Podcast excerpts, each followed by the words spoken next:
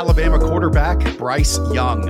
And arguably the most valuable college player over the last two seasons. And he has that calling card, that playmaking ability that you can see right here that is giving him big upside comps in the NFL. We know that he's going to work his ass off in the offseason before games. He's a definitely guy that knows a lot of ball here. So really it just comes down to is translation. How much can we translate his skill set from college to the NFL? What I absolutely love about this play, it's like the subtlest little detail, but it's what honestly gets me going about Bryce Young and maybe what makes him different is obviously this is a play out of structure. And I would say that when you stack quarterbacks who ad-lib and win outside of the parameters of the offense, those are the great ones in the league. But here you go.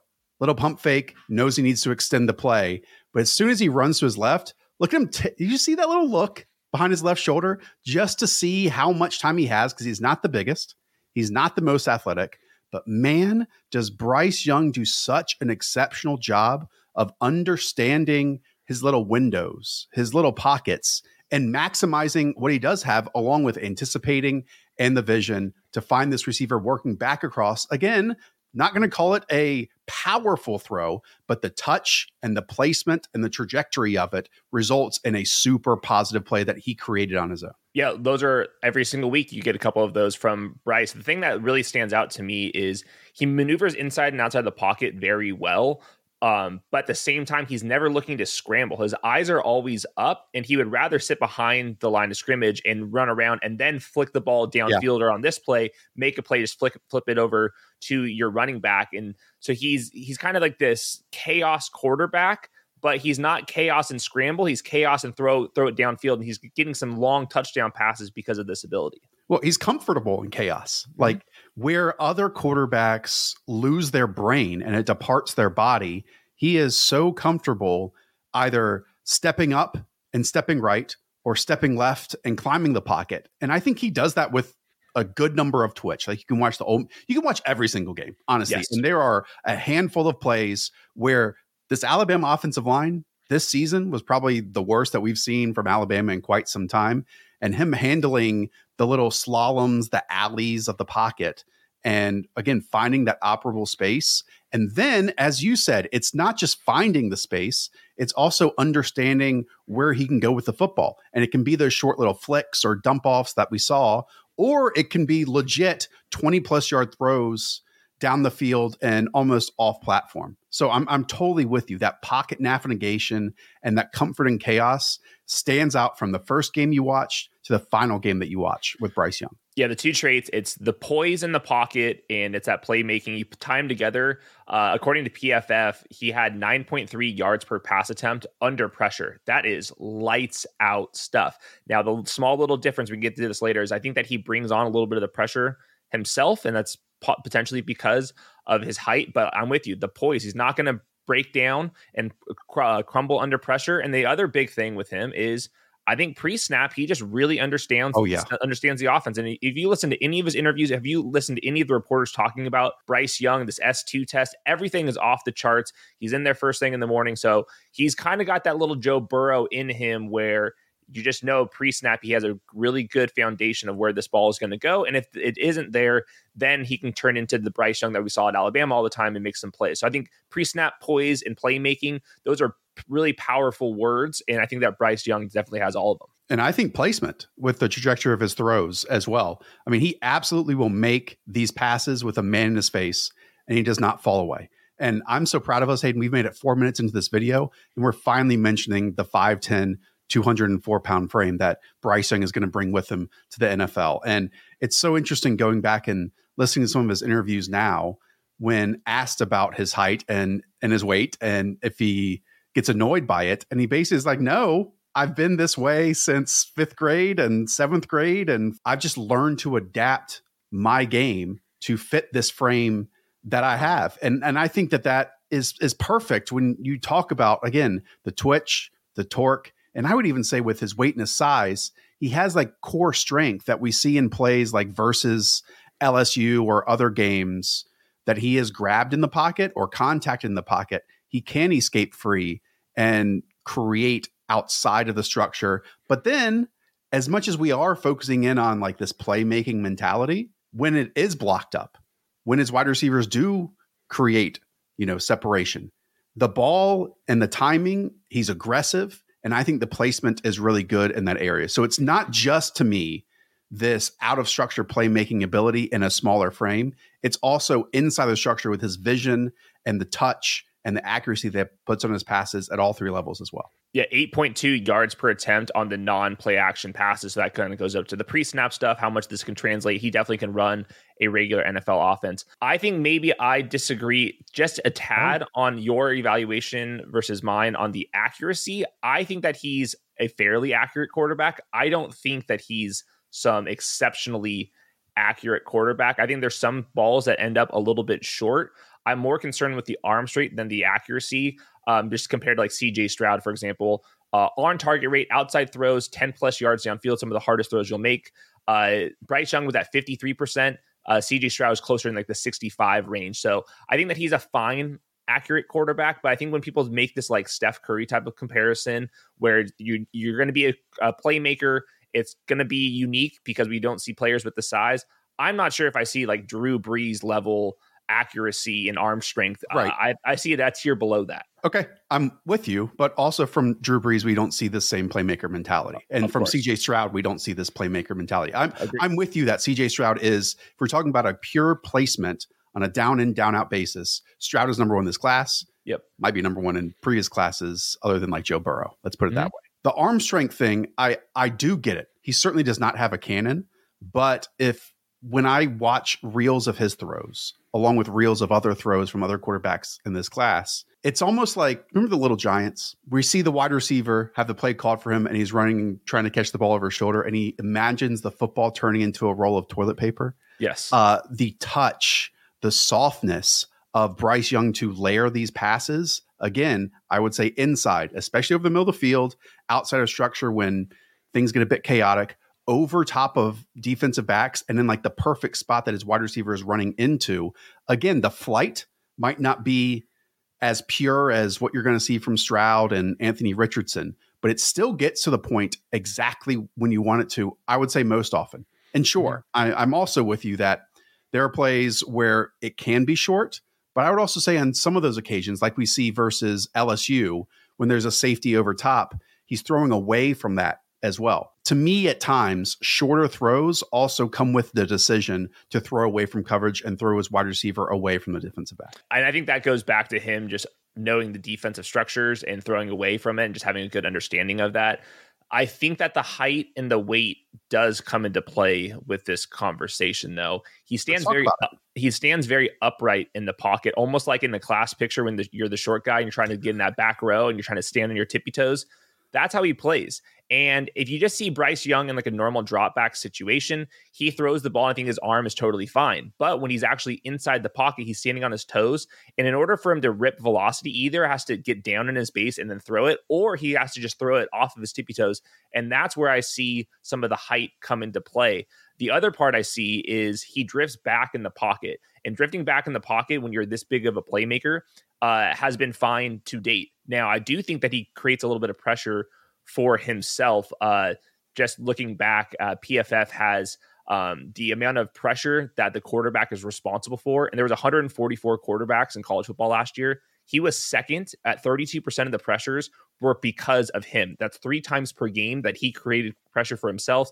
These are leading to quarterback hits. And that's where I'm a little bit concerned that if he's drifting back in the pocket and he's the playmaker, how long is that going to last? Because at this frame, that's what I'm a little bit concerned about. And I wonder if these really fast edge rushers, if he is drifting back in the pocket, some of that playmaking ability is just going to get zapped because these guys move at a little bit faster of a level. I'm really curious about that charting, because I can't say when I watch Bryce Young this past season that he is second worst in this class at eliciting pressure, you know, because I wonder if some of that is he didn't have the dudes at wide receiver this past season. And it maybe is escaping the pocket and trying to get creative, which he does, you know, to try to force different angles and to elongate plays. And if that, with, like you're saying, edge rushers then escaping the pocket and then drawing those pressures, if that's what that comes from. Yeah, I think there is a little bit to that, but I want to point out this. There's a play right here in the pocket where he kind of just throws it off of his tippy toes last minute, and it's those balls get not deflected. And I think that's like one of the arm strength, or the thing that people always say is, oh, he didn't get that many batted balls. I don't think batted balls is the issue with the height. To me, it's the base. He'll go from toes, and then he has to really take his time and get out. And I think some of the balls are either a tad late, or he's going to throw it on time, but the balls are going to lack a little bit of velocity. And I'm just wondering if some of these minor details, that's going to be like the translation issue from college to the NFL. Okay, let's have like a longer discussion on this frame, because it is an outlier. I love outliers, even if they don't always hit, right? Because when you chase those or build a roster full of them, it's not going to work out. But when they do hit, they break the mold.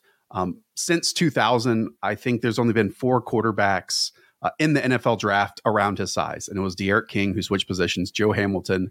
Kyler Murray was exactly his height. In fact, I think among quarterbacks around his weight, and he weighed in at 204 pounds, probably heavy, for what we expect of what Bryce Young was going to be heading into the draft. That was exact same weight as Russell Wilson. And then prior to that, I think the only other quarterback that was drafted in like the top 2 or 3 rounds was Pat White, who was at 197 pounds. Is this, to you, going to be a huge issue where it hasn't really been so far, other than like a shoulder injury that made him miss a game and a half?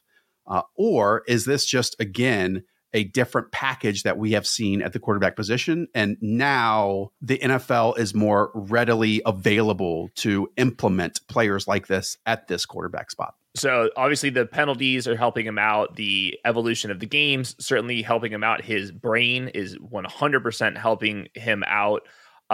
He's going to put on some weight. I don't think he's ever going to get to like Russell Wilson's stockiness. Russell Wilson just ran more in college. That's like the other thing. Like Bryce Young, like his rushing numbers are like fine, but he doesn't run that much. And my question to you about this, and I think it's really important, is how athletic do you think he is? And I'm not talking about like playmaking. I'm talking about just sprinting out.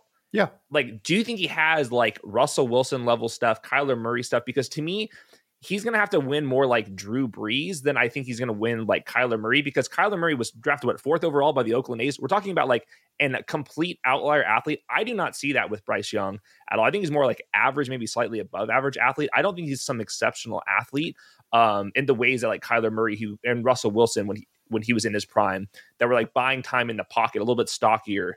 I'm not sure if I see that with Bryce. I think his athleticism is on par with someone like Joe Burrow.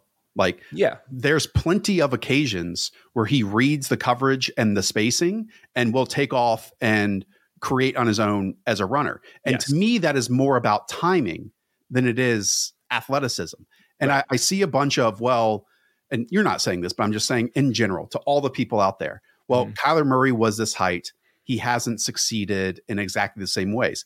I would say Kyler and Bryce are like totally different prospects, because Kyler, especially in the red zone, relies so much on his rushing ability, and Kyler as a passer is terrified of the middle of the field. Russell Wilson at his height is terrified of throwing in the middle of the field. And I could throw 12 plays, way more than that, where Bryce is exceptional in the middle of the field. And it's not just when it's clean, it's also when it's dirty, when it's layered, he will throw it to the man who's deeper, So just because Kyler at this height, I'm not saying is failing, but struggles compared to other quarterbacks that are larger, it doesn't have to be in the same way as Bryce Young and the game that he plays. And that means he's going to struggle, because I would say their strengths and their weaknesses are drastically different. Yeah, I think Bryce wins with his mind, and I think Kyler wins with his athletic abilities. To answer your question, can I just throw some numbers at you? Because with CJ Stroud, who we talked about in a different video, it's almost like with him, Stroud, you have to coax the athleticism out of him. Just this past season, on 376 snaps, he only had 24 carries, right? For 188 yards, 0 touchdowns, 1.4 yards after contact, only 4 missed tackles forced, right? So he is that 6'3", 214 pound frame. But meanwhile, on 100 fewer snaps, Bryce Young had 311 rushing yards, 4 touchdowns, 6 missed tackles forced, 3.5 yards after contact. I understand the frames are wildly different, but as like a pure I can pick up what the defense is giving me right now as a rusher. Bryce Young is a better runner of the football and more aware of it than CJ Stroud is at this moment. Yet, like, Bryce's size and his height is being, and his athleticism is being knocked for that. We're really, I don't think we're talking about the same thing with CJ Stroud. I just think that CJ Stroud, with that body type and that accuracy we've seen work in the NFL, we haven't really seen, aside from like Drew Brees, a small quarterback that isn't Kyler Murray and Russell Wilson. If you compare Bryce Young's rushing stats to like some of those type of like Lamar Jackson, Kyler Murray, it is light years different. I think that's because Bryce Young likes to stay in the pocket. We talked about that's a positive trait where he keeps his eyes up when he's scrambling around. If he's going to scramble around in the pocket, which we want him to do, that's what his best trait is. But we also need him to survive these NFL hits, and him buying time in the pocket is going to create pressure for himself. That's where I get a little bit concerned for him. So to me, I still have an early first round grade. When you show this type of upside, you have to swing for the fences. Like you said at the beginning, Patrick Mahomes, Joe Burrow, Josh Allen, all the best quarterbacks in the league right now, they have some creative ability. Bryce Young has that. I think it's going to be hard to walk into an AFC or NFC championship game right now without some of that playmaking. So I think it's probably worth taking a chance on Bryce Young really early in the draft. I just think that the bust rate is a little bit higher just because the foundation around his size, really. Having the comparison between the two, which all of these teams are doing, I don't know if you can have a conversation with one without talking about the other. Bryce's concern seems to be what will happen in the NFL, and CJ Stroud's was already a problem at the college level when he was forced off his spot, when he was forced to elongate plays other than the Georgia contest. So like that certifiably is a problem with CJ Stroud right now that maybe can be fixed because of moments that we have seen it, versus Bryce Young. We have seen tons of moments where he is elevating and creating and, you know, maximizing what he has already with the rushing ability. But then that might change once you get to the league. You see what I'm saying? Yeah, no, I agree. I think the difference there for me is Stroud has a chance to improve that. Bryce isn't getting taller. But he's already great at it. Like, I understand. He had to have so many of these examples where, right. I mean, I don't know if I watch an offensive line, maybe Kentucky, it was bad, where there was miscommunications and instant disruption that Bryce Young, and that Bryce Young had to vertically climb and get out to the right, or go right. And he handled it perfectly so often. One of my favorite stats I found looking at Bryce Young is he was in the bottom 7th percentile in the EPA lost on sacks in 2021. That was like extremely concerning. This last year, he actually faced more pressure. We talked about the offensive line was way worse, and that went from bottom 7th percentile up to the 76th percentile, definitely a passable level. So maybe he has a little bit better of an understanding for all this stuff. So it's going to be really interesting. I think that he's going to be a Pro Bowl level player whenever he's out there. I think just we'll see how long that lasts. And I truly hate to be this guy, but it's just, he's such an outlier in ways that concern me, because his play style, he's wants to keep his eyes up in the pocket. That's where the big dudes are. So I'm a little bit nervous there. And I also think that people are over selling his raw athleticism and his arm talent in general. I think he's average in those categories. And I think the Kyler Murrays are well above average. Maybe from a pure arm strength standpoint, Kyler's is better. But if we're talking about anticipation of throws and that's placement to me, though, and layering, Bryce Young is so far exceeding that. And attacking over the middle of the field and layering those throws too, Bryce Young is far exceeding him in that area. And just quickly, big draft, big media continues. And I think they just get it from teams, and maybe multiple teams use this comparison to Steph Curry. I don't buy that, because Steph Curry is the best three-point shooter of all time. Bryce Young isn't going to have one trait that he is the best of all time at. Mm-hmm. I don't know basketball, but maybe this is more of like a Steve Nash comparison, or like the professor from And One Back, like more of this like trick shot assist type guys, and creativity when it comes to that aspect of this game. Steph Curry also is known for missing some time due to injuries, and it's sport that they don't get. That's his ankles. Just saying. Okay. Last question. We're going to do an Anthony Richardson video. Is some of the playmaking ability and the size concerns, are you close to Anthony Richardson over Bryce Young? Like, we like this playmaking ability. So, this is going to be a much longer video when we talk about Anthony Richardson, but Richardson does not get the credit he deserves for doing the nuanced things that quarterbacks do. Anthony Richardson's pocket movement is better than CJ Stroud's. Yeah, I think it's fair. For the record, I have Anthony Richardson ranked ahead of Bryce Young. I would go CJ Stroud. Anthony I love Richardson, all three of them. And yeah. Look, I'm only doing apples and oranges and bananas of the three, but right. All of them are quality quarterbacks. And I think the raw label that is attached to Anthony Richardson and just athletic stuff looks over the nuances of his pocket movement while keeping his eyes up. Yeah. I also think you're overlooking a little bit of like the suddenness to Bryce Young's game, because while he's not going to have a great 40 or is going to have this rocket arm, I think there is a lot of twitch and suddenness to his game to create those spaces to make a bunch of these plays. And we saw those over and over and over again. This is Ohio State quarterback CJ Stroud. And I think he's the best player in the entire draft. The reason for that is he's going to have A+ accuracy immediately as a starter. I think he has B+ arm strength, but the accuracy, the footwork, his ability to move in and outside of the pocket, I think are really good levels. And I think he's going to be able to hit these deep and outside throws. These quarterback prospect videos are going to be slightly different than our other running back, wide receiver, tight end ones. Hopefully you check those out on the channel, hit that subscribe button, because we really want to take our time in like the different elements of these quarterback prospects. And with Stroud in particular, who is 6'3", 214, whenever I think of quarterback prospects, I come back to believing that they have to have like one elite trait, one calling card. And for CJ Stroud, undoubtedly, Hayden, it is that ball placement. Whether it's putting the ball between the numbers, putting the ball on the face mask, putting the ball on the upfield shoulder like you just saw on a downfield route, I don't know if I can remember another prospect that does that as consistently to all three levels of the field. Yeah, on throws outside the numbers in 10+ air yard. These are the hardest throws that there are. He had a 65% on target rate. Compare that to like Bryce Young, for example, 53%. So it's a combination of the accuracy plus the arm strength in general, plus on that last throw right there, some of the arc that he's able to put on this to a little bit of loft to kind of fit it between the second level and the third level or down the sideline. Very catchable ball. And if you look at his footwork, it's always pointed in the right direction after he catches the ball after the snap. Eyes go to the safeties, read the coverage, goes to one side of the field, and then his feet are going to be always lined up in the direction. Very natural throwing motion as well. And that's why he lit up the combine. It was just so obvious how clean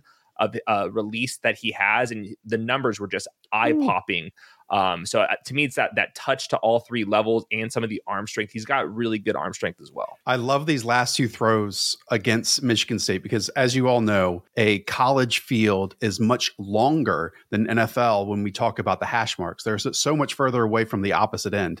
And we saw it at the NFL Combine when he threw back to back with Anthony Richardson, it's so obvious to see the velocity that Richardson puts on his throws. Consistently, CJ Stroud makes it look effortless. And just look at these. I mean, again, these are longer throws than he'll ever have to make at the NFL level.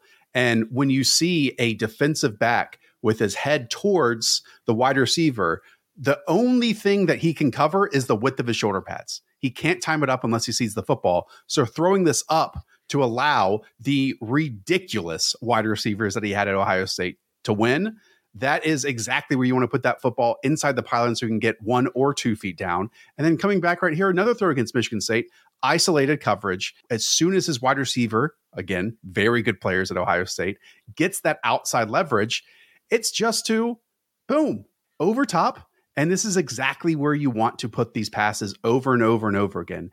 And from the last 2 years of watching CJ Stroud, again, I want to reiterate, it is from the first quarter, the first snap, to the final snap in game one to the final game of his career. So consistent. And that led to 96th percentile EPA per play in 2021 when he had like the actual stone cold nuts at wide receiver. And then even last year when the wide receiver group were still very good, he was in the 86th percentile among drafted quarterbacks. His QBR, 91st percentile, 96th percentile. In fact, he led all of college football in quarterback rating in his first year at Ohio State, was third in 2022. So all the numbers that he has just through the air are lights out. The decision-making, I always thought, was pretty good. There's some times where he takes a sack or two, but really he's not creating much pressure by himself, unlike someone like Bryce Young, who we'll get to later.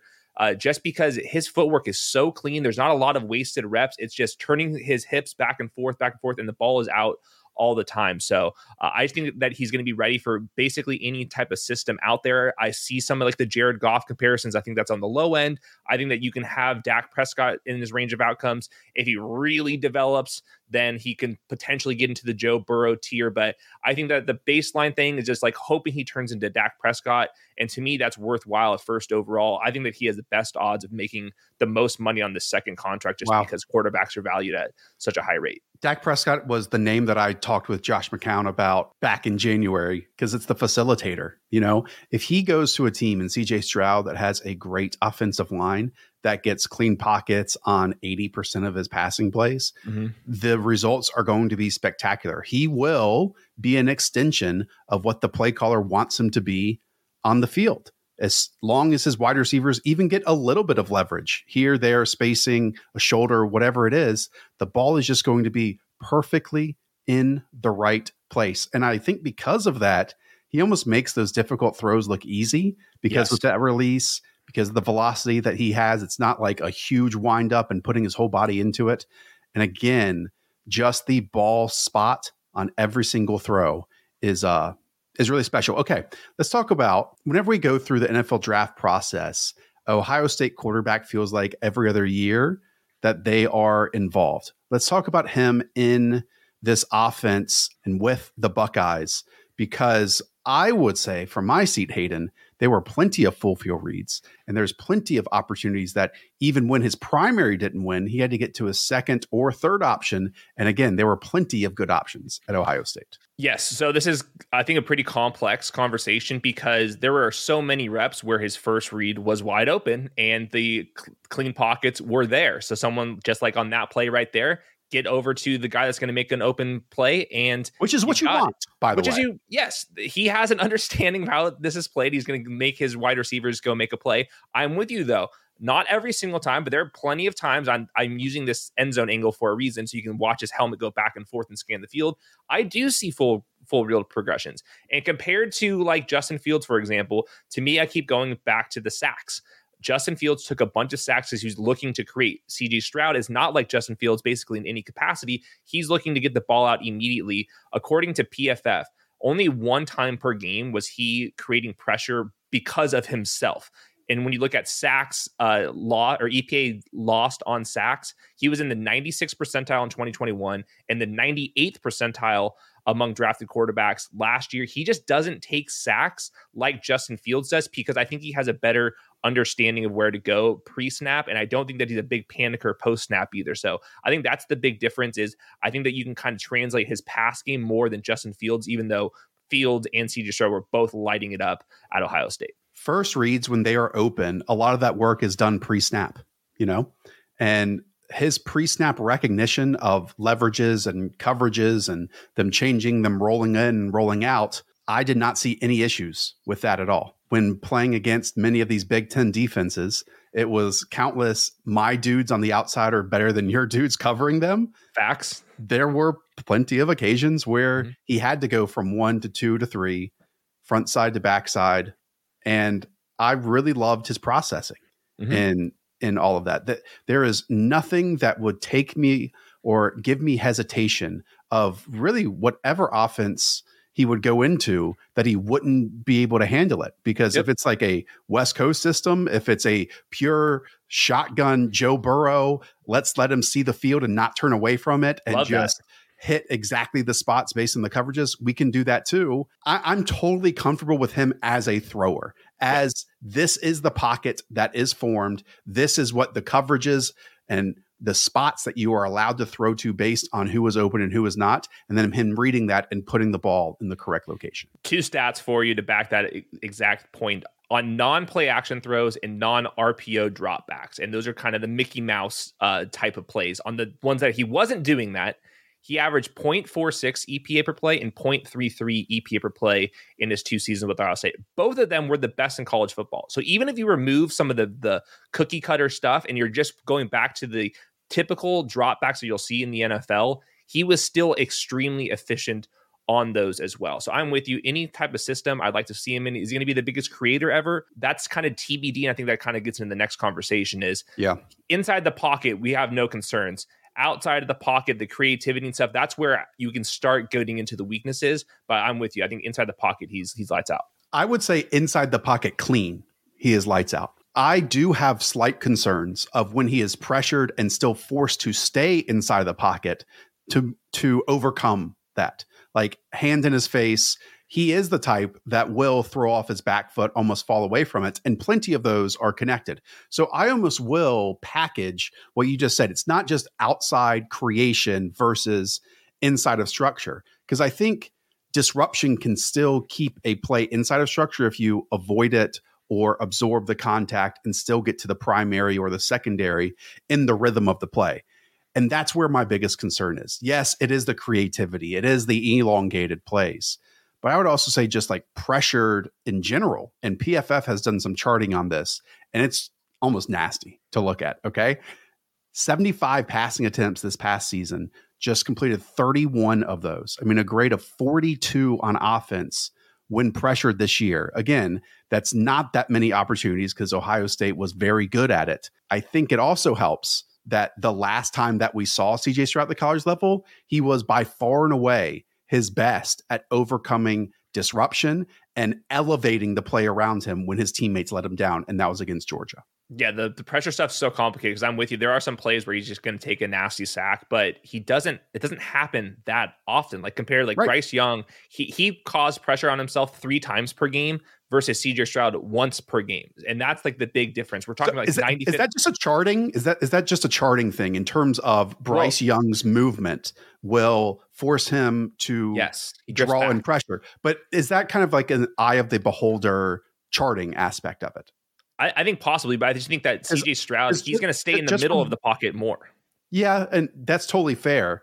But if we're comparing the two offensive lines, I would say Alabama's offensive line was worse this year than Ohio State's. Like they allowed far more instant disruption than what Ohio State and CJ Stroud was working behind. Yeah, and to make like an exaggerated example, Zach Wilson at BYU never faced any pressure. And then the second he faced pressure in the NFL, everything collapsed. And you can possibly make a downside argument with CJ Stroud that he was always in a clean pocket. But I think that it's partly because of him. Obviously, they have freaks at both the tackle spots and at center. But I don't know, man, he doesn't drift in the pocket very much. And he throws on time so often. He has such a good feel pre-snap. But yeah, this is the Georgia game. Man, the creativity that was on display in this game was really eye-opening. And it was at the perfect time. Obviously, he was dealing with way more pressure this time. And he's making throws on the run, which was going to be a weakness of mine in this game. But he handled pressure so well, showed an ability to throw on the run that we hadn't seen before, scramble a little bit. He only scrambled 31 times in college, and that's in 25 games. But he did 6 times in this game for 66 yards. So this was a game that he desperately needed. If I was CJ Stroud, I would be going to the Panthers and say, go watch this game one more time before you turn that card in, just because I thought this was really special stuff at the perfect time. Maybe it's my own fault, but this was the first game that I watched of CJ Stroud. And I mean, it was electric. It was nearly a flawless performance and elevating the talent around you, which is already very good, right? I was left wanting more when going back and watching some of the others when plays did break down compared to this one. Now, I think what he did show in this game is that at the very least, he is a fine athlete. He's probably an above average athlete, and that just kind of needs to be coaxed out of him more often. You know, this playmaking mentality. I wonder if like dating back to middle school or high school, if his coaches were like, hey, man, you have to play from the pocket. And this is just ingrained into him right now, because if a coaching staff will allow him to play a bit more freely, I think that what we get is an even better CJ Stroud, who is already so precise in everything pre-snap and post-snap and handing to the football to his wide receiver 17 yards down the field. And then if we get some of this playmaking mentality, then it's like a ideal prospect. It's like a perfect prospect, because I don't know about you, Hayden, but where the NFL is now, it's so different than searching for the quarterback statues 20 or 25 years ago. Even the precision guys now do ad lib. And we, at least to me, I did not see ad-libbing enough from CJ Stroud to feel that he and to confidently say that he will do that at the NFL level on a consistent basis to take him into the top echelon of guys that can do both. His upside is definitely extremely tied to what you just said. How much is he going to create on his own when plays do break down? It's not that he's incapable of doing them. So that would be the difference between like Jared Goff. I agree. Jared Goff will not do this because he can't. Correct. CJ Stroud, there's a chance that this just unlocks, and that's where the upside case comes into play. But still, there's some athletic limitations, like on that last throw where he rolls off to his own left, and that throw is definitely harder to make. And he's a little more clumsy on those throws. He can miss some throws, including that one in the corner of the end zone. When he does look to scramble, a little bit of kind of fallen over aspect to him. He's not going to be the strongest or outrun, but he's super young. I wonder if he can get a little bit more athletic getting into that weight room in the NFL. And maybe there's a chance that, like you said, the coaches just say, we need you to do this. And there's no questions. In order to beat Patrick Mahomes in the Super Bowl, you have to be an absolute playmaker. You have to be like Jalen Hurts. Joe Burrow can do it in moments. And I think that's where like my upside case would be, just get to the level where Joe Burrow is, where on occasion he can make a play like that. We haven't seen that consistently from CJ Stroud. And that's why he's not a lock to be the first overall pick. In 2010, this exact profile goes first overall. Now we have to try to dream bigger, just because you got Josh Allen's in there, you got Patrick Mahomes, and CJ Stroud did it for like 1.5 games in the Northwestern game when all that wind, he would be scrambling around. But at the same time, he did it against Georgia, the best defense in the last decade. Nate Tice of the Athletic Football Show, I'm sure you all know, pointed this out because, again, that Northwestern game, it was like tons of wind, like 50-mile-per-hour wind gusts at times. And so Ohio State could not do their standard passing game and put a bit more in CJ Stroud's shoulders as a runner. And in fact, there were a few designed runs on top of it. Again, I think that this shows he can do it. To your point, it needs to be coaxed out of him. It needs to be brought out of him. And I also don't think he's going to be a tough finisher at the end of this. But you don't have to be. Yeah. You know, like you really don't have to be a punishing, I'm the hammer, you're the nail, I feel comfortable doing this. Like he could have just gone down 2 yards before that and slid down. But this is the point, and it's like this in every single quarterback evaluation, where you just have to throw your hands up in the air and just say, I don't know.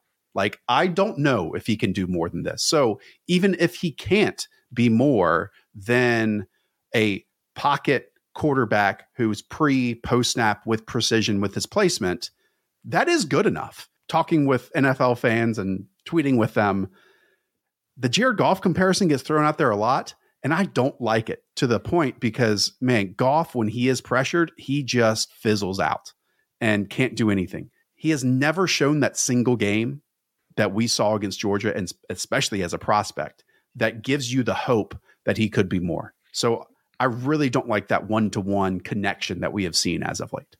Yeah, on your point about like not finishing runs, he has one career rushing touchdown, which is like he has a ton of touchdowns. I'm not saying that he's not a touchdown machine, but only one career rushing touchdown. And then his rushing EPA is in the 30th percentile among drafted quarterbacks. Like we said, most of that came against Georgia. So yeah, I think we're on the same page about what levels he is. I think he's going to be an NFL starting quarterback. I don't see that much downside risk with him. And I think that there's an upside case based off of that Georgia game. How much athleticism could you get out of him?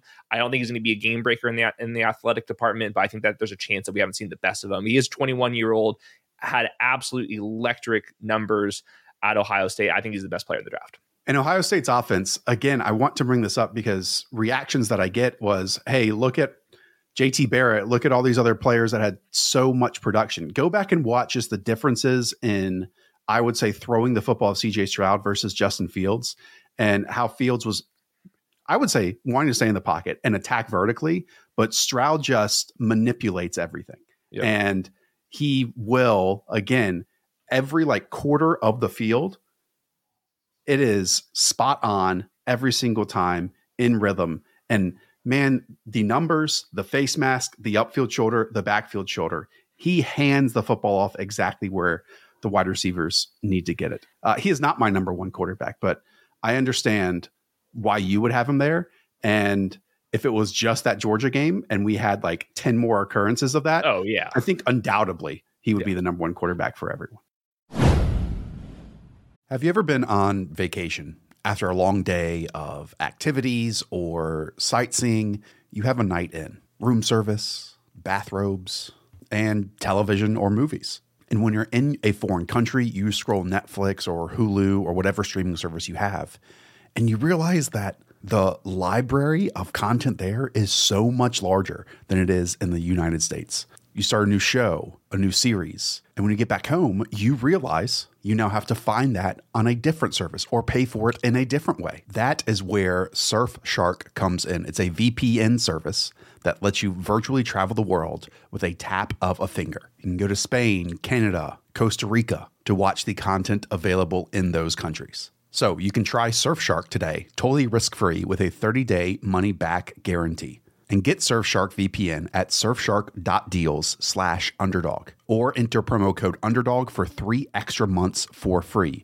You heard me right, 3 extra months for free. That is surfshark.deals/underdog. This is Florida quarterback Anthony Richardson. And we have not seen the best of him yet. He's basically all upside at this point. But I think in this video, we're going to concentrate on what he's already doing that are pro level type of things, despite only having just a dozen starts. Just 13 starts, 455 dropbacks as a college quarterback.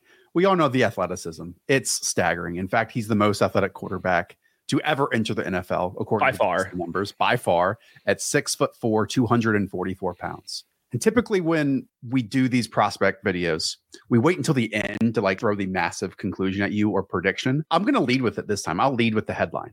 He's termed a project, but I do not see how Anthony Richardson fails with his combination of headsy pocket movement and athleticism, unless he's like a bottom 10 passer in terms of accuracy and a bottom 10 processor at the NFL level, because the word raw is thrown around a lot when talking about Anthony Richardson just because of his arm, his size, his athleticism. But I 100% believe that there's a huge difference between raw and inexperienced. And we'll get into why with more experience comes more positives out of Anthony Richardson's game. He fits what the NFL is trending towards. And I think there's two things that are going overlooked. There's this huge transition in the NBA about just like leaning into the 3-point shot. Obviously the easiest way for the NFL to do that is to pass more. But I think within that, there's two different things. It's one, avoiding sacks. And last year, this was according to Rich Rebar, the percentage of drives without a sack, how often they score some points on that drive, 24% of the drives, if there's not a sack, that drops down to 8% of drives if there is a sack, and we'll get to it. But Anthony Richardson avoids sacks, and that's a very clear way to score more points. And the other thing is the short yardage rushing on carries with 3 or fewer yards to go. He had a 73% success rate because he's so strong. He throws defensive tackles off. We just saw Jalen Hurts find the cheat code and led them all the way to the Super Bowl with some of the short yardage rushing. So that is not going anywhere. He is like elite at that stuff. And like you said, he is raw because he's inexperienced. He's not raw because he doesn't have the talent to improve. He's raw because he's inexperienced. And there's a lot of upside to chase. And I think that his odds of hitting that upside is probably higher than people want to give him credit for. And to your point with how crucial it is for NFL drives if they want to score points is to avoid sacks. He only was sacked on 10.1% of the plays where he faced pressure, which is the 11th lowest rate among college quarterbacks in 2022. Yep. That's all according to Dan Pizzuta of Sharp Football Analysis.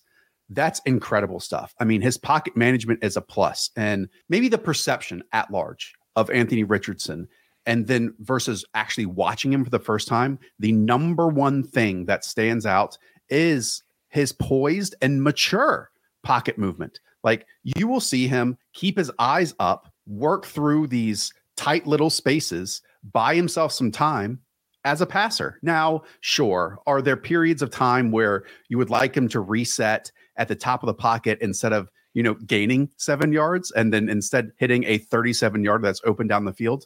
100%. But for someone that has this innate athletic ability inside of them to work in the confines of a closing pocket and do it in a positive manner versus just relying on that big play athleticism, which he also has, which is also a big positive, is such a major difference than this just perception of a raw project who needs time. Again, I will state it. I would be shocked if this combination of pocket movement and athleticism fails at the NFL level, he would have to be the stone cold worst in other aspects of quarterback play.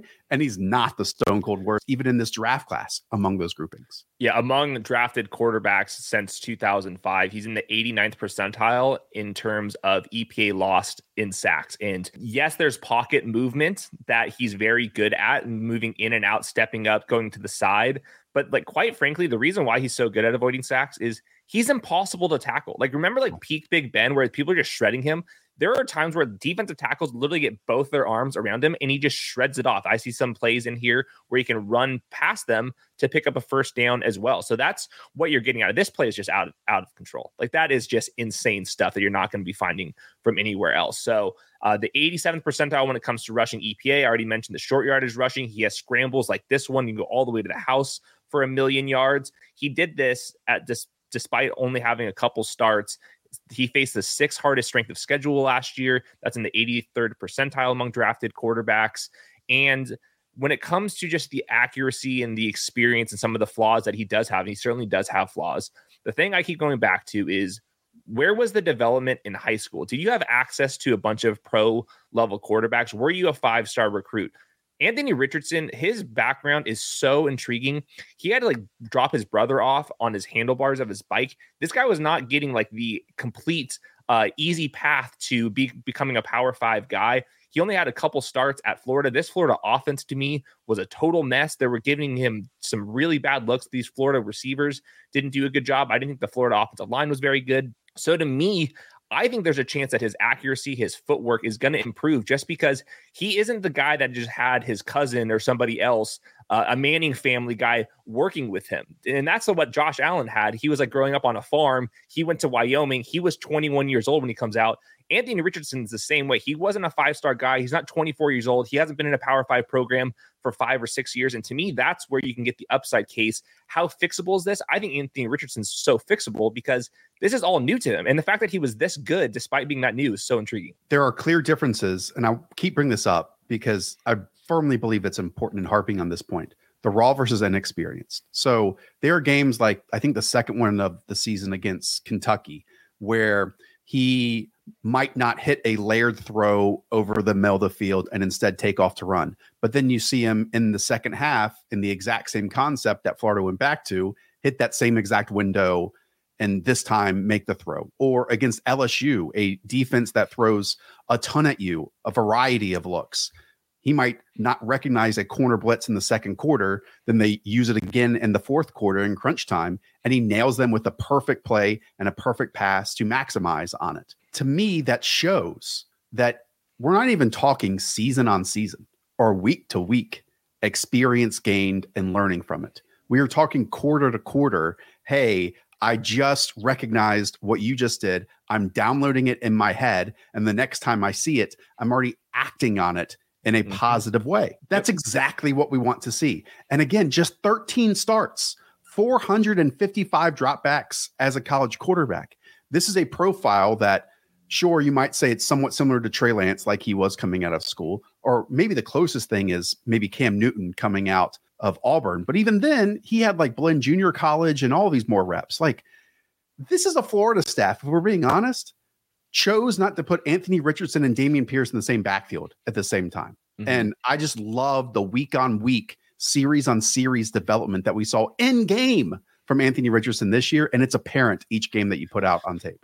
The other thing that allows him to develop is the arm strength, and I think that for a lot of people, we overrate arm strength, but Anthony Richardson is like on a completely other level. This is like some of these throws he's making down the sideline were incredible. He was throwing passes like 60, 70 yards downfield where the receivers weren't even expecting it. And when you have all that arm strength, it allows you to sit in the pocket for just a tad bit longer than a more experienced quarterback when he can still throw a ball right in there. So to me, the arm strength is A+, is as good as you get. The throws on the run are beautiful as well. The big time flaw in his game right now is purely just the accuracy. And I do not want to underestimate how bad this accuracy is, because it is truly really bad accuracy.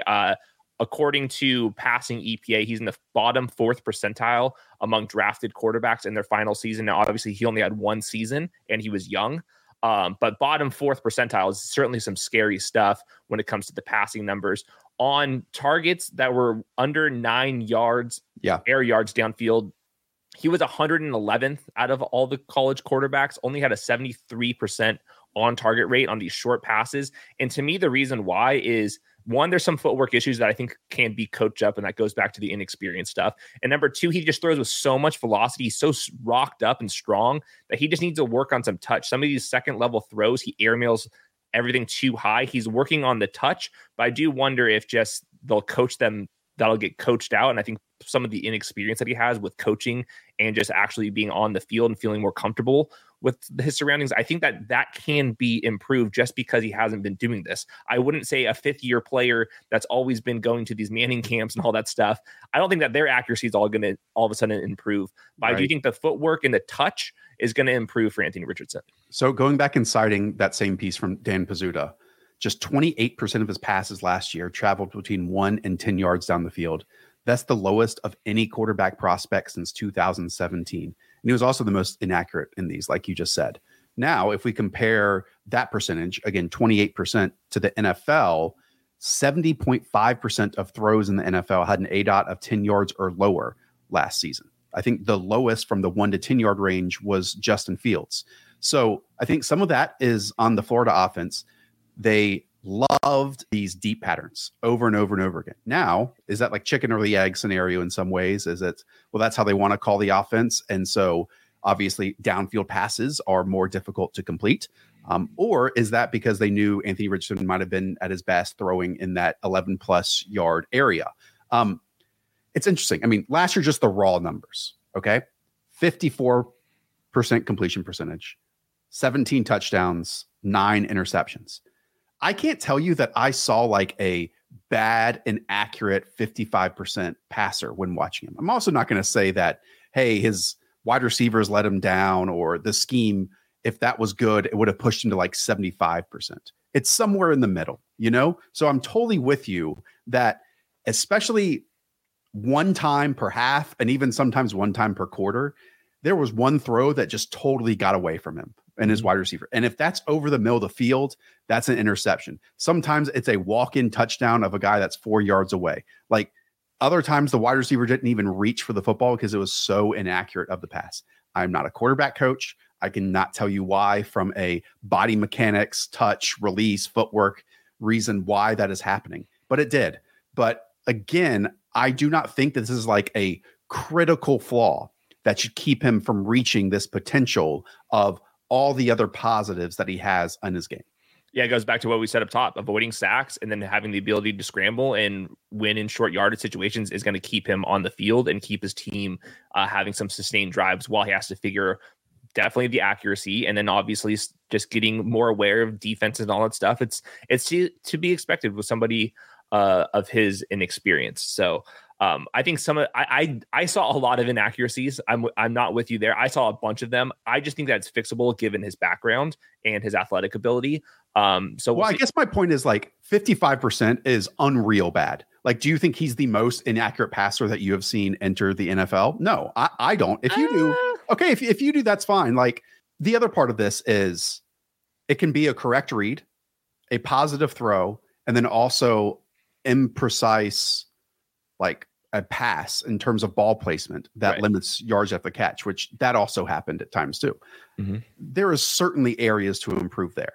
What I'm trying to do is push back against the idea that, oh my gosh, he can't hit the broadside of a barn at 55%. And that means he's basically undraftable. I don't think that like that is the case at all, or shouldn't be a first round pick. In fact, I'm of the belief that all three of these quarterbacks are worthy of the number one selection, including Anthony Richardson. If he was in that last year's class, he is by far and away the number one quarterback in that class. Yeah, even with my accuracy concerns, I would take him first overall, second overall, kind of depending on my team. If I had a team that was completely bare bones, had no chance of making the playoffs this year, I would go on the Anthony Richardson ride and see what happens in 3 years once I have a quarterback coach working on his footwork, his accuracy, and understanding some of these defenses a little bit better. So I'm of the belief that Anthony Richardson will figure out these issues and that they're very solvable. It's enjoyable when you get to see him like not look smooth in a weird way, going from 1 to 2 to 3 to 4, like front side to backside in the first half of games. In the second half of games, he just does it. Yeah, I included some end zone reps here because, number one, you're going to see some of the audibles that he's doing pre-snap. He had some control of what this offense was doing, but also you can watch his helmet going back and forth. He wasn't just a one-read guy. He wasn't all RPOs, nothing like that. Like, this is like a big boy throw right on the money. And this is one of those throws on in-breaking routes. I think that he's more accurate. It's like these seam routes where he has to put a little more loft on it. That's where he's a little bit more struggling. But there's some good throws. Like that play right there, he puts his eyes to the left side, moves the linebacker sitting in that zone to throw open a window. Right here, he's going up, changing some of the protections, making sure he gets his man coverage, and then throws a ball downfield where I think his accuracy is a little bit better because he's not as much like a fitting it between two defenders. He's just throwing this ball up. He needs to work on the arc a little bit, but he changes his protections a lot more than you would expect. And I don't think that his like progressions and his ability to read coverage is nearly as bad as some people think it is. He's not like who was the quarterback last year that went in. Oh, he's not round. Like Malik Willis at all. Not even like, close. Like not this even believe close. That Malik Willis and Anthony Richardson are similar prospects is that play completely signifies it because Malik Willis was a screen thrower and a downfield thrower outside the numbers. Anthony Richardson is perfectly capable working the middle of the field. Now, is it the 3 to 7 yard range frequently? No, but is it the 11 to 17 yard range? 100%. And just that blindness to the middle of the field you immediately saw with Malik Willis during the preseason and whatever start he had during the regular season. I don't have that same concern with Anthony Richardson. Yeah, and he is like exceptionally better as an athlete too. Like he, not even his ability, like the athletic ability, is like so beyond like even like Kyler Murray and these guys. Like it is a complete like Jalen Hurts, like not even close in my opinion. Like we're talking about exceptional athleticism. And I would add that Florida didn't even maximize it. Like sure, he leads this class in unreal plays, and some of it is with his arm, and some of it is also with the legs that you saw. But they only called 33 runs for him this season, 32 scrambles on top of that. And those 32 scrambles equaled 406 yards. Like we might see 33 runs for Anthony Richardson during his rookie season inside the 20 yard line. You know, we saw every once in a while, like a lead or sweep or quarterback power at times near the goal line. And just having that extra body along with a big, powerful runner too is just a numbers advantage that means that Anthony Richardson's going to win in that department. And it wasn't maximized with his Florida offense. Like we've talked about this with other teams so far, athleticism and arm equals upside in people's eyes or ceiling. An easy case is it can be his floor during his rookie season along with his pocket movement. And then you just build on top of that with the accuracy and the processing that builds, and then that equals the ceiling. That is the architect for the potential that he could be. And I'm kind of in love with tracking what that is going to become. Yeah, if he goes to the Colts with Shane Steichen, that's kind of what I'm rooting for, just because the power that quarterbacks have and the size, I think, is going to become more and more important because teams are going to lean into this quarterback rushing goal line packages like more and more. Like if you looked at just the quarterback sneaks versus a run in those situations, the quarterback sneaks are way more effective. And good luck trying to stop Anthony Richardson on some of these quarterback sneaks. So I think that's like the secret ingredient is just quarterback size, and the ability to run in short yardage is going to be the next big wave. We saw with Jalen Hurts. It was the first time we've seen an NFL offense cater it to that degree. You're going to see that with Anthony Richardson immediately. And that's, I think, really going overlooked. All right. We'll close with some unreal plays here, about 2 minutes of them, because Hayden brought about 10 minutes of tape to show you all. Enjoy it. And again, the number one thing that stands out to me, and I would like for you to have a closing word too, is typically projects do not have this maturity and pocket feel like Anthony Richardson does. So build off that base, and the tools, the traits can make something really special out of this. The bar to become an AFC or NFC championship level quarterback has never been higher because of the quarterback movement. And even though I like CJ Stroud's ability to get to that second tier of quarterbacks, there is no question the person with the highest ceiling in the NFL draft is Anthony Richardson. His odds of becoming an MVP level quarterback are higher than anybody's in this class. It's going to take some development for that, but the ceiling is highly intriguing. And if the Texans at number 2 overall want to take him, I am totally fine with that. Give him some time to develop, and we have a foundation to work with. And there's, in spurts, we saw some high-level quarterback ability, and a lot of it is instincts that you cannot coach. He's very calm, and he can move around that pocket, and that's really going to unlock the ceiling for him. So if your team drafts him, you should be highly intrigued. Give him some time to do it. I think that we have a potential MVP candidate in the next 4 or 5 years. Yeah, and I think he can start during his rookie season as well. Okay, eyes up, vision downfield. Go and check out the other prospect videos we have on the channel. Subscribe, notification bell, and go play on Underdog Fantasy. Draft's right there. And enjoy these highlights. Let them wash all over you. See you next time.